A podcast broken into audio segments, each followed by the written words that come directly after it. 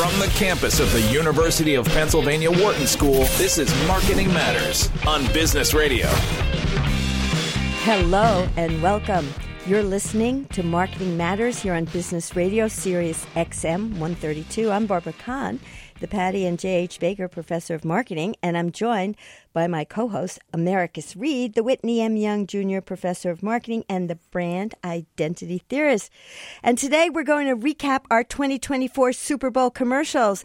Americus, did Yes. you see any of them? I loved it all. Got- okay, Barbara, you got to tell me your top commercial. Tell tell it to me. I'll mm. give you mine first. Okay. Okay. Dunkin' Donuts. Oh, that one was great. I loved it, and here's why. I think there's so. But first of all, one of the big trends is that there were tons of celebrities jam packed into these ads. I think the the ones that really stood out tried to really just really saturate with lots and lots of celebrity. But I loved it because Ben Affleck has been sort of blasted in the news about being this sort of low energy guy. He's not fun. He doesn't seem to have fun when he's with J Lo. And I thought that attempt to really sort of make fun of himself was actually pretty cool. And to just have you know Tom Brady there and Matt Damon and Fat Joe and J Lo, and they're sort of all in this mode. And he's really he really went in on that. And so I really appreciated that from a humor perspective. Yeah, you know, I don't do favorites. I usually do the ones I don't like. That's just my personality. That's shocking.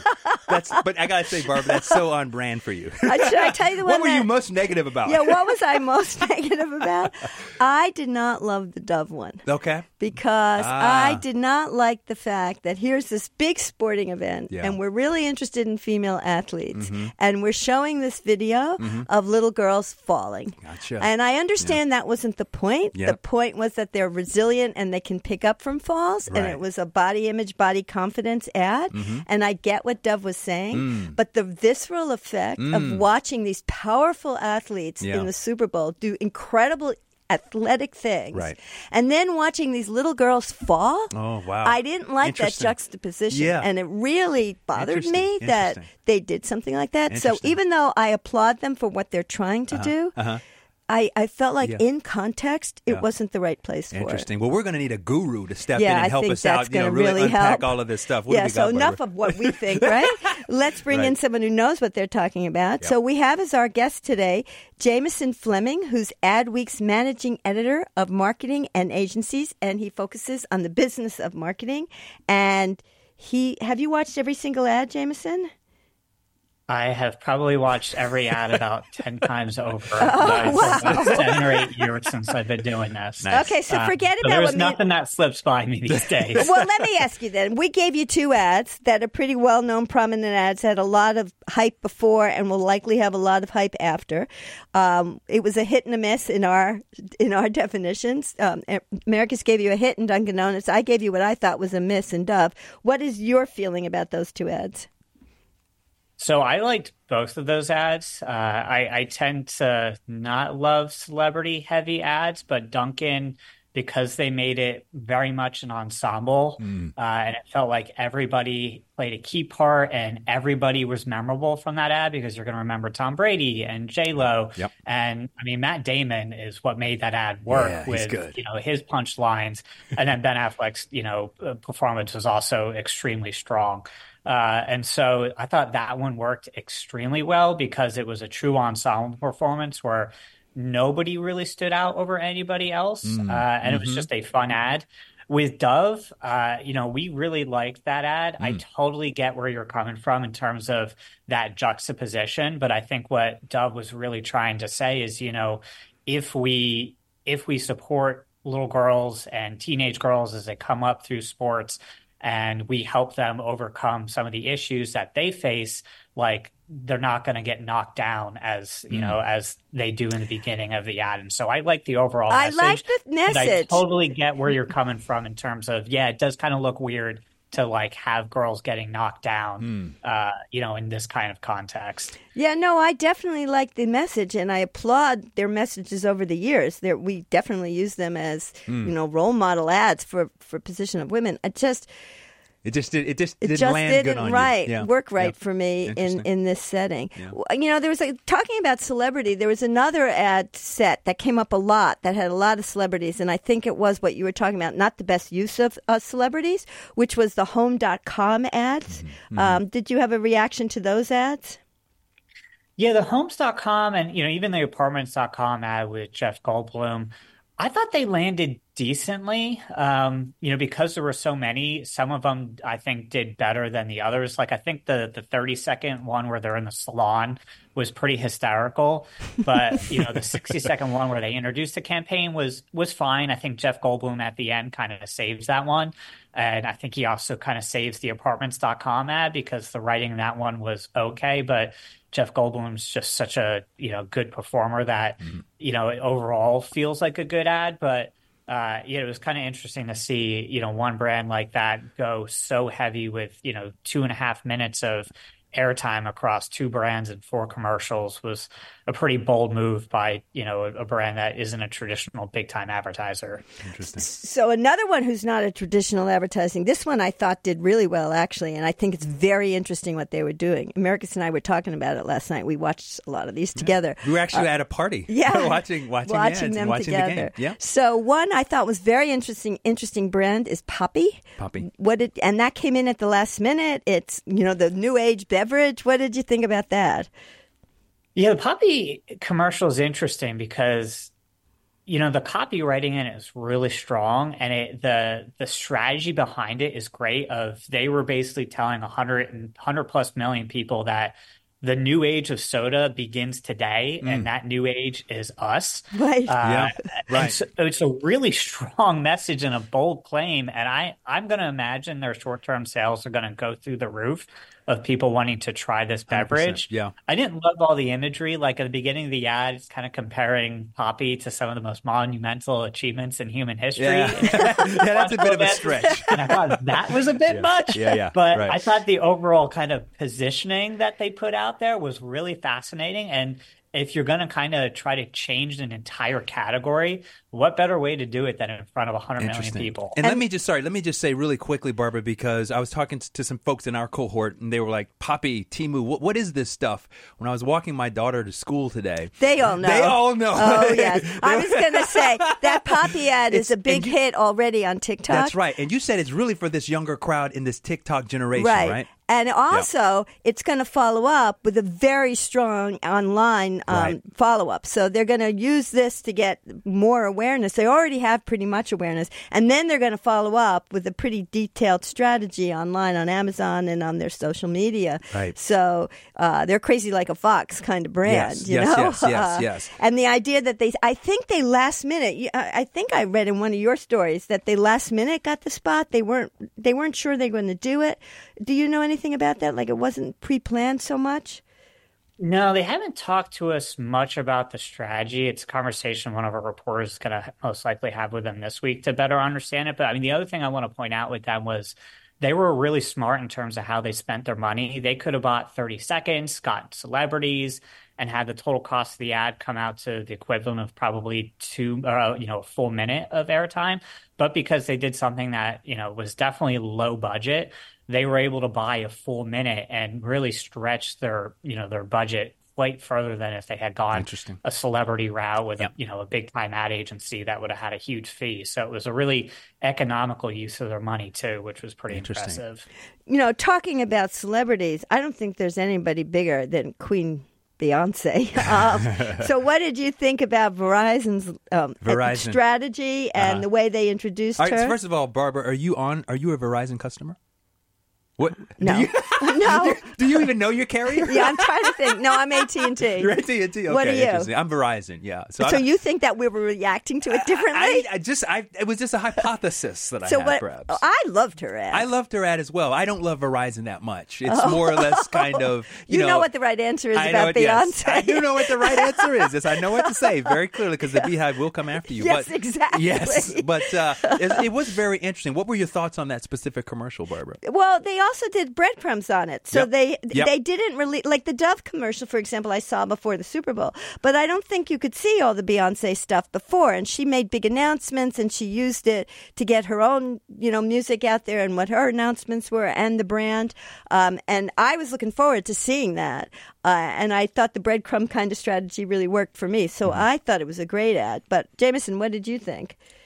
Yeah, I mean, we we ranked it very highly at Adweek. Um, you know, we we were under the we were under we kind of thought they was going to be announcing a residency in, in, Las Vegas, and so we were kind of surprised when mm. it was, you know, hinting at new music at the end, which you know, like 20 minutes after the ad aired, you know, she announced that there was going to be new music coming. But yeah. from a business yeah. standpoint with Verizon, it was a very smart play because A, they kind of left the breadcrumbs out there, as you said. Like the first teaser, there was six references to Beyonce. The second teaser, there was one very obvious reference to Beyonce. And so you know something is coming. Her fans are starting to get excited because we're going to get some kind of Beyonce announcement last night. And, you know, Verizon did deliver. The ad itself was pretty fun. Mm. Uh, you know, Verizon and Beyonce have worked together in the past mm. on different initiatives. And so for Verizon, I thought it was extremely smart to continue to tie themselves to Beyonce because other than Taylor Swift, there is no yeah, right, you know, exactly. buzzier person on the planet right now than right. Beyonce. So, 100%, 100%. Uh,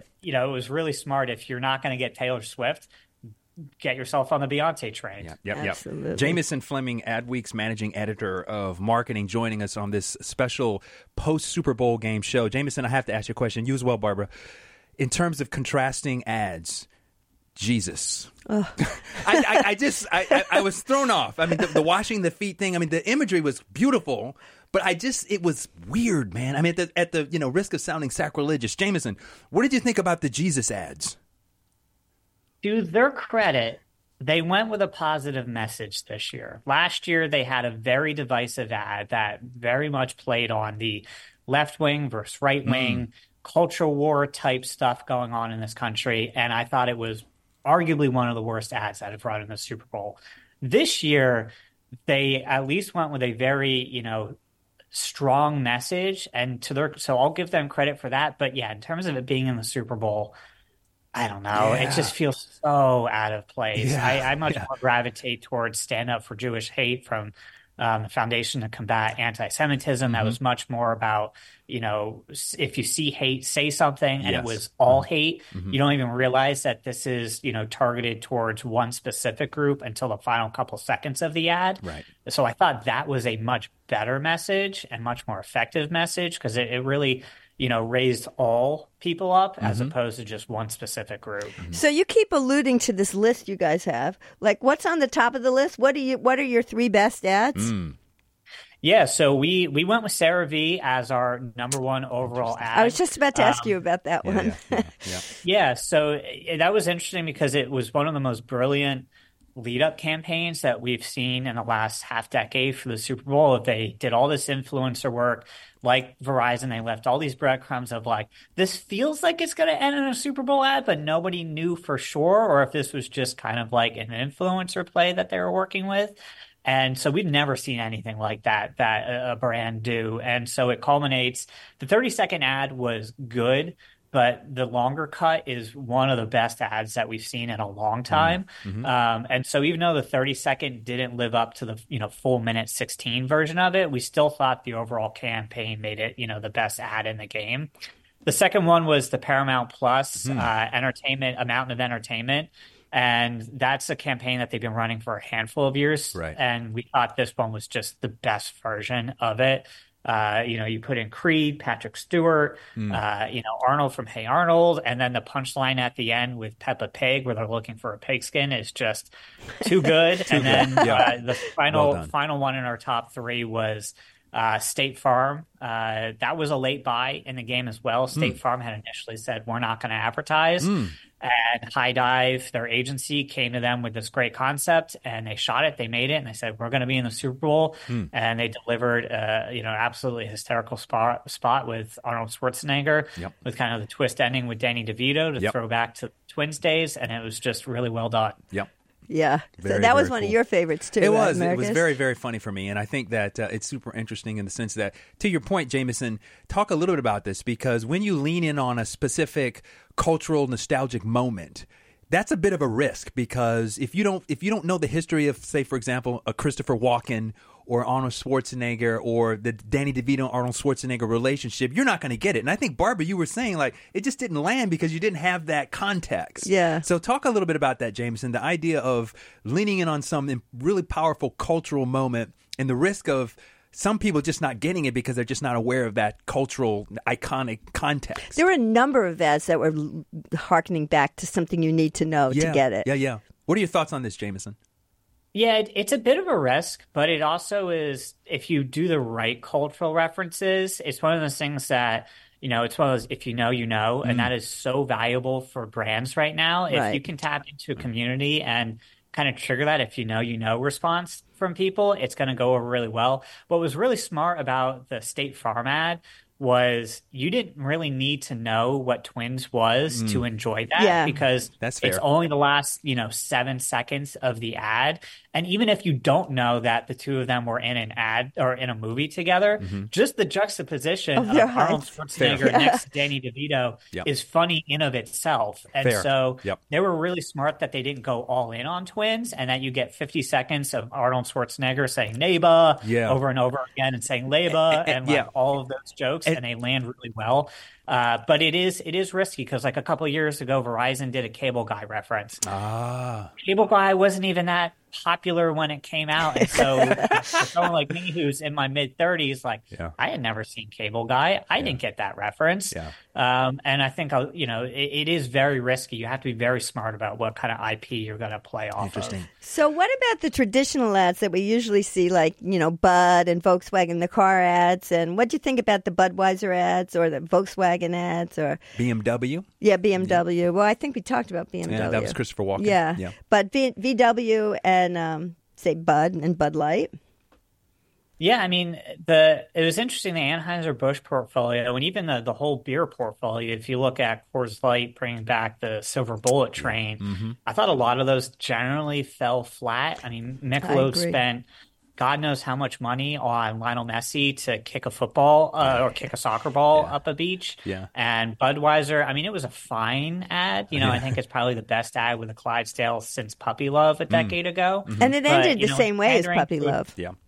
Yeah, I mean, it panders to a very specific audience who loves that kind of nostalgia play. It's overall going to do well, but like, is that going to sell beer in this day and age? Well, when you got to remember they're trying to unsell controversy and get back Yeah. to sell Well beer. played. Yeah, You know, yeah, so like yeah, yeah. maybe what you're saying is exactly what they were going for. Let's Yeah, like cut the controversy a little. yeah, yeah. Go back to what we used to do. Interesting. And I will say Messi is a much better kicker than Gronk. yeah, yeah, yeah, that, yeah. So I there think is it's that. time for FanDuel to probably retire the kick of destiny. So that Uh, that's an interesting question though I wanted to ask. We were talking about that last night. So we know what's it 30 seconds or a minute is 7 million. I mean, it's very expensive to buy time on Super Bowl, right? And then when you pay for all those um celebrities, they do they charge their full price or like I mean, how much does it cost to get all those celebrities?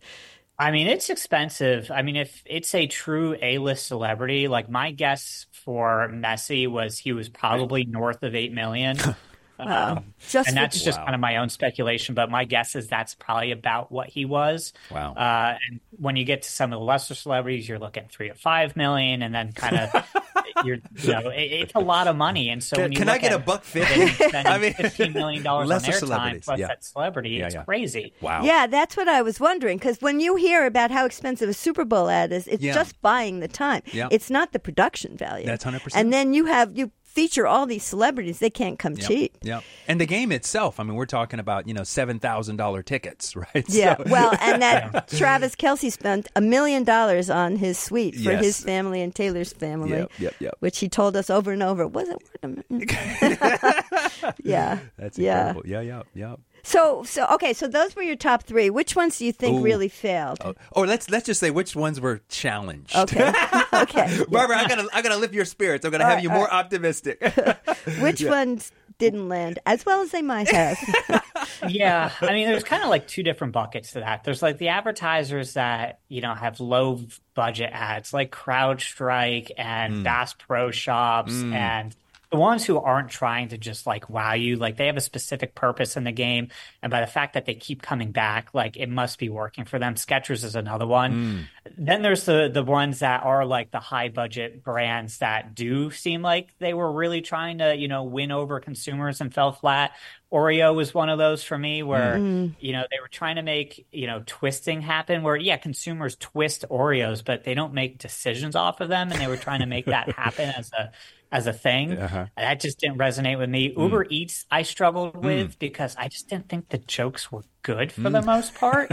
Uh, and they even had to edit their ad at the last second because they had a, a peanut, uh, somebody having a peanut reaction, not remembering Oh, that peanuts and peanut butter. Oh, dear. And so all the food allergy networks went after Uber Eats, like, how dare you do this? Oh, so wow. they had to edit their ad at the last second. They got bad press for that. Mm. Um, and so it's like those kind of ads where you know they were high budget and then they just, They they just didn't didn't work. Yeah.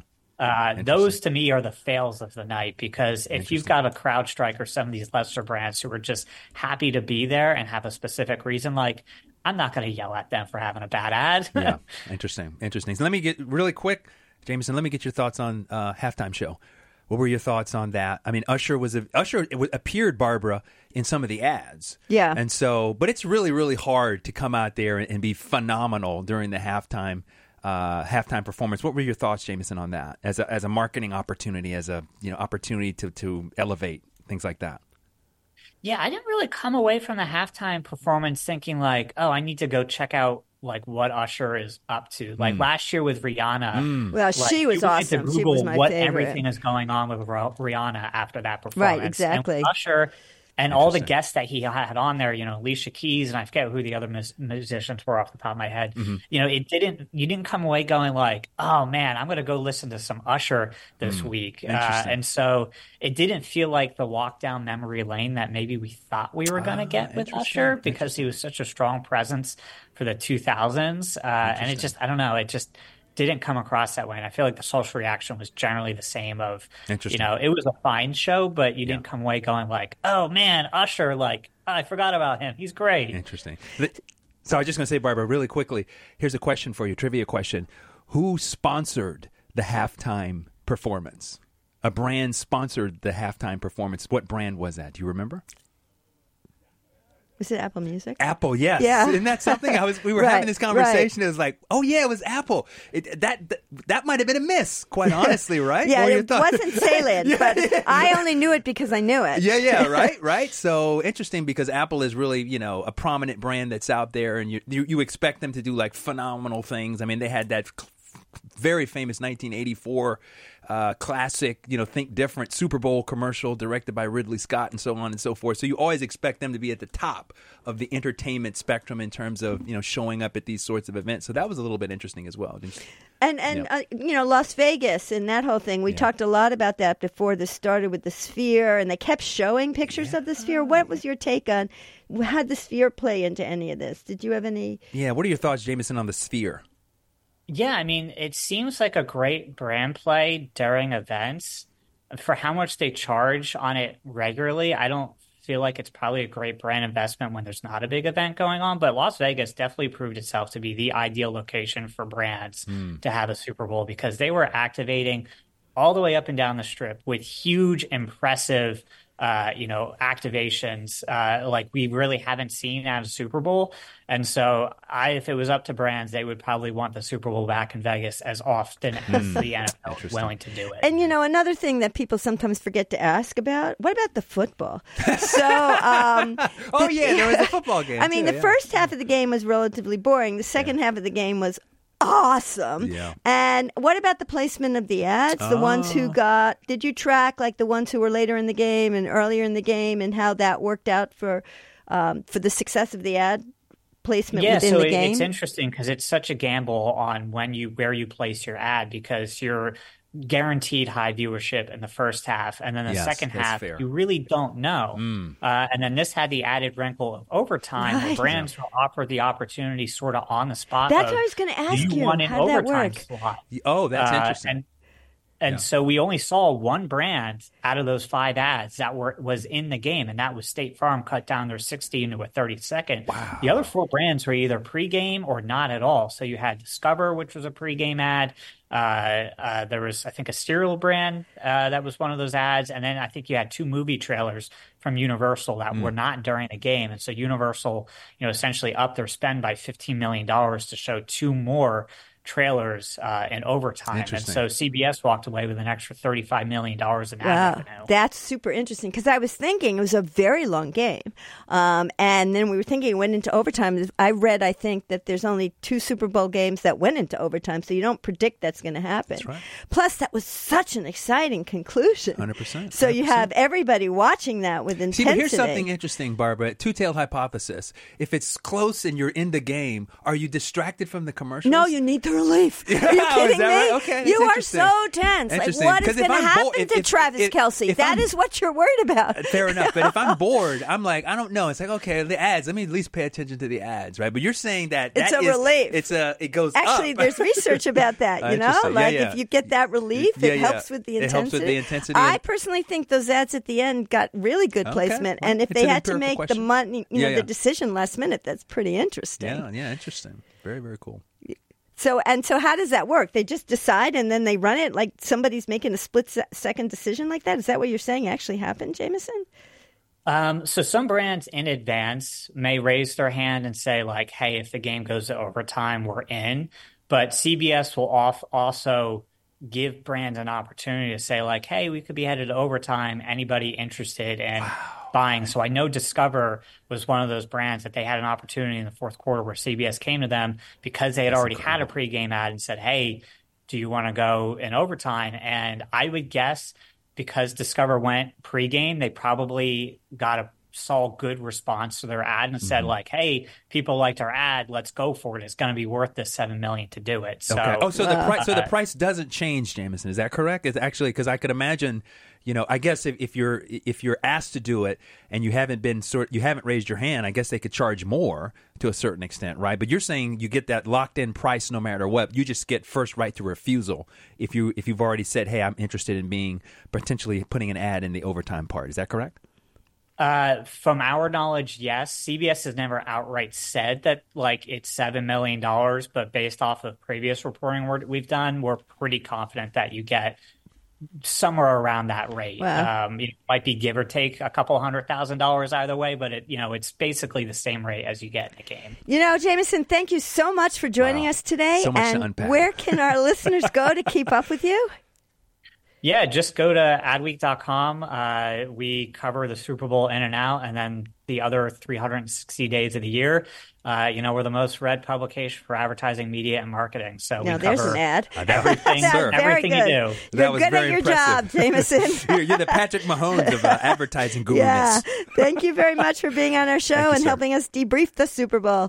That's all we have time for today. We'd like to thank our producers, Dion Simpkins and Dana Cash. We're here every Wednesday from 5 to 6 p.m. Eastern Time, and we replay our show several times throughout the week. This has been Marketing Matters. I'm Barbara Kahn, here with Americus Reed Business Radio, Sirius XM 132.